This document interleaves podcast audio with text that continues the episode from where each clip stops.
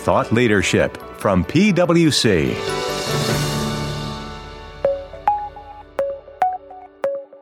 You're almost putting the cart before the horse if you have one entity versus the other, kind of in charge of the uh, assessment as to who the accounting acquirer is. That's my guest, Matt Sabatini, a PwC National Office Partner. This is Heather Horn, and thanks for joining me for episode two in our Facts on SPACs five part miniseries. Last week, we explained the SPAC basics, and today we're taking a step further, looking at what needs to be considered when determining the accounting acquirer. It's not one size fits all, and it's important to get it right because in a SPAC merger, identifying the acquirer will drive the accounting for the rest of the transaction. So, let's get started by walking through the key steps. So, Matt, thanks for joining me to talk about this one of the first steps in any merger transaction, and that would be identifying the accounting acquirer. So is there anything specific to SPACs that we should be thinking about as it relates to determining the acquirer? Yeah, absolutely. It's it's a like you said, it's a great place to start, right? It's it's always good to start at the beginning. So um, determining the accounting acquirer in a SPAC merger is really going to drive the rest of the accounting for the transaction, right? And to get to the punchline first, and of course, we're going to revisit this. But in a situation where you've determined that the SPAC is the accounting acquirer for GAAP purposes, then you're going to be in business combination land, and all of the provisions of ASC 805 are going to drive what the accounting is for the transaction. But on the flip side, if you determine that the operating company, the target in the SPAC merger, is the acquirer, you're going to get to what we call reverse recapitalization accounting. And again, we're going to go into that in more detail, but I just wanted to bring that up front so that you as a listener know why why you care. All right, that's helpful. Hopefully we wouldn't be having this podcast if they shouldn't care, but still good to give the punchline. So then Matt, why don't we walk through uh, the key steps in determining the accounting acquirer? Yeah, absolutely. So I guess the most important thing I want to get across is that it's not a one size fits all analysis. Um, each SPAC transaction has to be evaluated separately based on its terms and conditions, and the facts and circumstances that are relevant um, will kind of dictate who the accounting acquirer. So if you're making broad generalizations or if you're looking at past transactions, that's where mistakes can get made in this part of the analysis. So we generally look to uh, ASC 805 to help us figure out who the accounting acquirer is. And from a broad perspective, it's the entity that obtains control in the transaction. When you have situations where you have share exchanges, that, that can be a little bit um, harder to ascertain. It requires a lot of judgment and it requires kind of sifting through, like I said earlier, all of the facts that are relevant. Um, in, in these cases, as with other um, merger transactions, the accounting acquirer may not always be the legal acquirer. Um, so oftentimes you'll see in public to public mergers something called a, a, reverse acquisition, and that's where the accounting acquirer has been deemed to be a different entity than the legal acquirer. So again, like I said, for the most part, we're going to be using uh, the indicators that exist within ASC 805 to help us figure out which entity acquired control, with two exceptions and one of which is going to really be focused around the common control guidance, and the other one is going to be where the target company, the operating company, is a variable interest entity. And we're going to hit on both of those kind of exceptions to the ASC 805 model uh, in, a, in a bit. But you know, just back to the general criteria in ASC 805, the guidance says you know usually the entity that issues shares or transfers cash consideration is the accounting acquirer um, however, there's a you know other criteria that are listed out in the guidance, and, and, careful consideration and the appropriate weighting of each of those characteristics is really important. Um, so, so they're the you know characteristics that hopefully everybody who's been through business combination accounting has seen before. It's the entity with more relative voting rights, the entity that gets to appoint more of the senior management or the C-suite, um, the entity that has control of the board.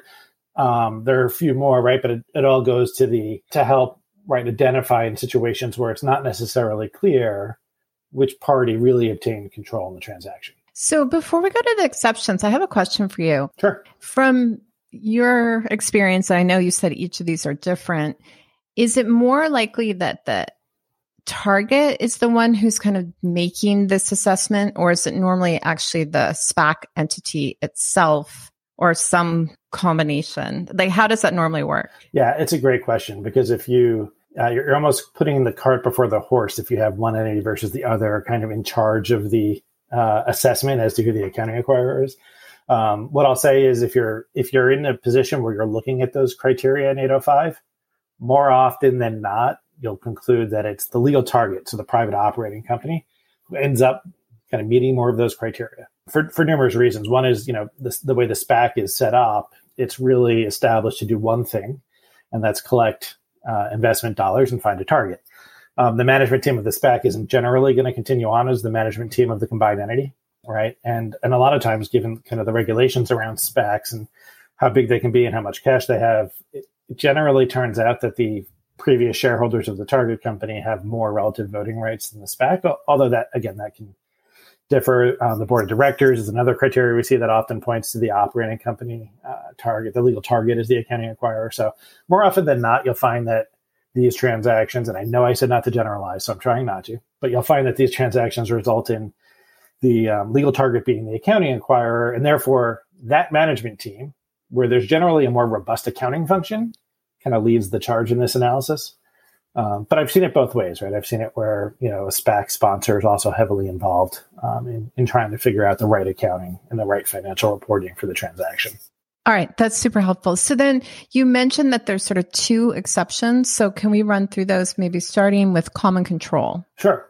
So the, the common control um, exception is what you're really looking for in that situation is one shareholder who controls one of the entities, the combining entities before the transaction, and controls the merged or combined entity after the transaction.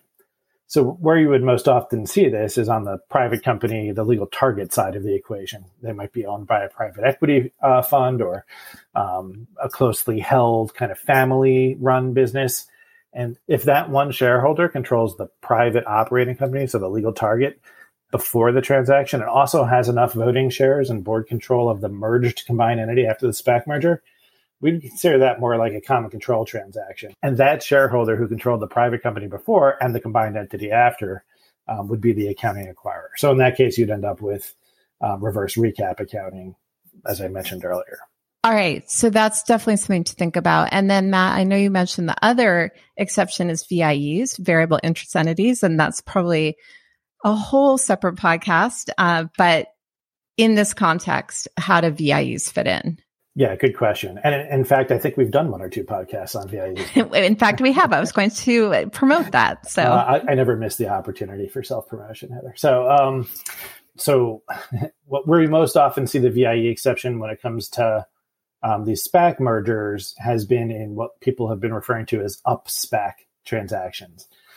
So, what's an up-SPAC? I'll ask the question. Uh, it uh, it started years ago um, with REITs, right? So there were these up REIT transactions, and then a, you know a few years back, up Cs became very popular. And essentially, the up REIT and the up C are a tax driven structure that allows partnerships and LLCs um, to go public through an IPO, while at the same time providing kind of an advantageous tax structure to the partners or owners of that private company. So we've been seeing a lot of what people are calling up SPAC transactions, which I think borrows a lot of the tax structuring from up Cs. Um, so typically in, the, in this situation, the SPAC, which is a public company, is going to merge into a private partnership or LLC, um, where the owners of that partnership or, or, LLC will continue to maintain some advantageous um, tax positions. So that's kind of what an up SPAC is. Why am I talking about up-SPACs as it relates to the VIE exception that we're talking about earlier? Uh, it all again goes back to some changes in the VIE rules a few a few years ago, where partnerships and then LLCs that have the governance equivalent of a partnership are usually going to be VIEs under the variable interest entity model, unless there are kickout rights or participating rights. And again, I don't want to get into a lot of details on the model, um, but needless to say, there's a lot of overlap because again, up up SPACs are you know the target company is going to be a partnership or an LLC, and the VIE model generally starts with an assumption that a partnership or LLC is a VIE. Okay, bring this all back to the accounting acquirer conclusion. There's a provision in uh, business combination guidance in ASC 805 that essentially says if you're the primary beneficiary, so if you obtain control of a VIE, you're automatically the accounting acquirer. So that kind of kind of closes the loop, right? You don't have to go through those criteria that we are talking about earlier in 805, where you're looking at relative voting rights and size and management to determine who the accounting acquirer. If you've obtained control of a VIE, uh, you're the primary beneficiary and you are the accounting acquirer. So these up-SPAC transactions generally will follow a legal form where the SPAC acquires a partnership legally and, and they'll also be the accounting acquirer for accounting purposes. All right. So then maybe to cut to a chase on that, because I think that might have been the most acronyms anyone ever used in like one little answer between the UpSPACs, the LLC, the VIE, et cetera. I like setting records. So that's good. Um, but maybe just a question is if you're in a situation where you have one of these UpSPACs or you have VIE considerations, will you know? Or is it something you should be looking for? Yeah, so you'll generally know when you're in an up SPAC situation because you know you're actively structuring the transaction or the merger with the SPAC to achieve these tax benefits, right? And those tax benefits will come with common bells and whistles, including exchangeable shares and some tax um, receivable arrangements. So you'll generally know if you're in an up SPAC situation. Um, what I'll say is if that's the, the transaction that you're structuring, then you should be very cognizant of what the target company looks like, what its legal form is, and what its governance structure is. And that's where your, your head should be focused is, am I acquiring it? Well, if I'm a SPAC, am I acquiring a partnership or an LLC that operates like a partnership? And if I am, then I need to be very careful about my accounting acquirer analysis. So then, Matt, sorry, this is, I think, complicated for someone who's not dealing with it all the time. So if I'm in this situation, then are you saying there's scenarios when then there wouldn't be a VIE in an UpSPAC transaction? Yeah, it's certainly possible, right? So I, I, guess the, the way I'd sum it up is if you're acquiring an entity that you've determined to be a VIE, then you as the acquirer, the legal acquirer, will be the accounting acquirer. But not all UpSPACs will be VIEs, if that makes sense.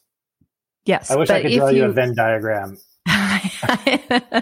I know this is where there are some limitations with podcasts, but it sounds like if you're in an UpSPAC situation, look and see if there's a VIE.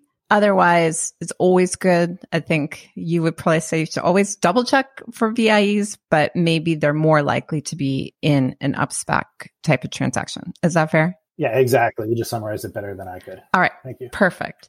So then let's move on and assume you've made it through this analysis and you figured out who is the accounting acquirer. I know you mentioned that there can be different accounting models depending on whether that's the SPAC or the operating company. So can you walk us through some of the key differences? Yeah, sure. And we've gotten through the hard part, I promise. When you've concluded that the the target, the legal target, the operating company that's private, right, is the accounting acquirer, you generally end up in reverse recapitalization accounting, or some people call it reverse recap accounting. And it's similar uh, in nature to a reverse merger, as I mentioned earlier, where two publics might might merge. What you're going to see in the accounting for those transactions is it's essentially treated as a capital raising event. It's you know the result in the financial statements of the private company is going to be as if it had gone through an IPO, uh, as if it had issued equity to the the public markets in exchange for cash. Because in form, that's what a SPAC merger really is, right? The SPAC has cash and public shares. And when it merges with the private company target, the private company target becomes public. And now its shares are, are trading. And all that cash either comes to the private company or its or its shareholders or some combination thereof. Um, so it's it's treated like a capital raising event. There's no step up on, on the assets. There's no acquisition accounting applied under 805 to the target company's books. Similarly, you wouldn't apply it to the SPAC's books because again, the SPAC only has cash, so there are no other assets that would be subject to to step up. In fact, you know, under GAAP, it's it's not a business. It would let me say that again. Under GAAP, it generally wouldn't meet the definition of a, of a business, so you're not applying 805 accounting to the to the assets and liabilities of the SPAC. So you'll have retained earnings of the target company that remain unchanged. It's going to be as if that target company has always always been there, and it has. Um, but the number of shares outstanding is going to be adjusted um, historically in the equity section and on the balance sheet to reflect the exchange ratio. And you know you're going to have certain impacts on historical presentation of EPS uh, as well as certain financial statement disclosures. All right, and then what if the SPAC is determined to be the accounting acquirer? Right. So if the SPAC is the accounting acquirer, we call that a forward merger just some more lingo uh, to throw out there. So the acquisition accounting under ASC 805 would apply in that situation, and the assets and the li- liabilities of the operating company, so the target, the legal target, are remeasured to fair value, and you may have obviously goodwill associated with any residual between the consideration transferred and the fair value of those assets. Um, you generally see black line presentation because in most instances where the SPAC is the accounting acquirer, the predecessor entity for historical periods is going to be the private operating company. And again, not to not to generalize, but in most cases, um, that that would be the case. And so you'll see a historical operating trend of the um, legal target, the operating company, and then a black line, and then going forward, um, stepped up financial statements with acquisition accounting applied to that entity. Um, you may see some other differences between um, this forward merger and the reverse recap that I talked about earlier, including certain earnouts that we've seen on SPAC deals um, may fall under the contingent consideration guidance in ASC 805. Um, you might see a slightly different treatment in transaction costs because generally under ASC 805, those are expensed as incurred. Um, and then we talked about up-SPAC transactions, and I mentioned tax receivable agreements. Um, those might be treated, or, or, often are treated differently, depending on whether or not there's a an acquisition under ASC 805 versus a, a reverse recap. So, Matt, superficially, it sounds like it's easier to do a reverse recap. Is that true?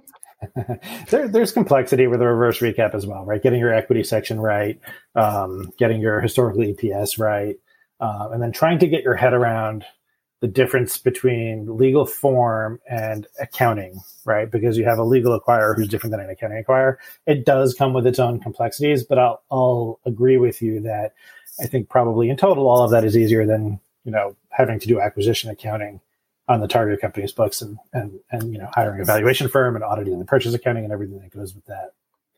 All right. And then one more question on, on sort of the accounting here are you seeing from your experience where companies are structuring to achieve one or the others of these, or is structuring for these deals much more around the economics of the deal and things like that? Yeah, generally the latter. I'm um, generally it's economics driving the deal. Um, we have seen people kind of get out ahead in these up-SPAC transactions and trying to figure out if the target company is a partnership or an LLC. You know, what model is it going to fall under? So they, you know, you know they there may be some efforts to structure the, the target company into a different legal form. More often than not, it's it's folks just trying to get ahead of what the what the accounting requirements and financial reporting are going to be, just so that they know, right? Um, that that knowledge, having that knowledge in advance, allows you to go out and hire a valuation firm if you have to, and allows you to do your pro formas and get your 8K filings correct. So um, mostly it's for people just trying to get out in front of what what the requirements are going to be. All right, makes sense. And then obviously, as you saw from all the questions I asked, uh, this can get complicated quickly, especially if it's new to you. And so if you were talking to someone who's going to be dealing with one of these transactions, what's sort of the general advice you would give them before they start to get into the detail?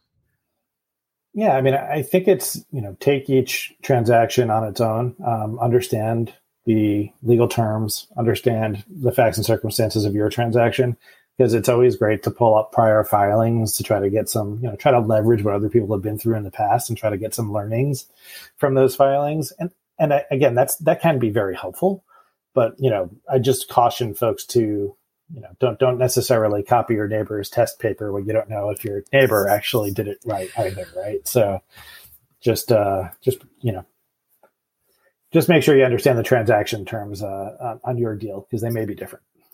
Well, and I think probably safe to say, even if you knew your neighbor was getting it right, probably best not to copy. But overall, definitely think uh, it's good advice, and particularly in this case where I think every time um, SPACs comes up, that I hear people talking about it, the consistent theme is they're all different. So definitely, it sounds like in this case, really making sure you understand your facts, and then understand these models is key. So, Matt, as always, appreciate your insights and thanks for joining me today. You're welcome.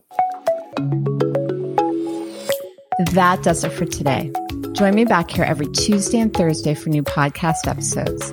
Next Tuesday, I'm joined by Chip Curry and we're talking fair value. It's a complex topic, but we're keeping it simple, so be sure to join us back here next week. So that you never miss an episode, follow the PwC Accounting Podcast wherever you listen to your podcasts. And to stay up to date on all the latest content, let's connect on LinkedIn. From Thought Leadership at PwC, I'm Heather Horn. Thanks for tuning in. This podcast is brought to you by PwC, all rights reserved. PwC refers to the U.S. member firm or one of its subsidiaries or affiliates, and they sometimes refer to the PwC network. Each member firm is a separate legal entity. Please see www.pwc.com/structure for further details. This podcast is for general information purposes only and should not be used as a substitute for consultation with professional advisors.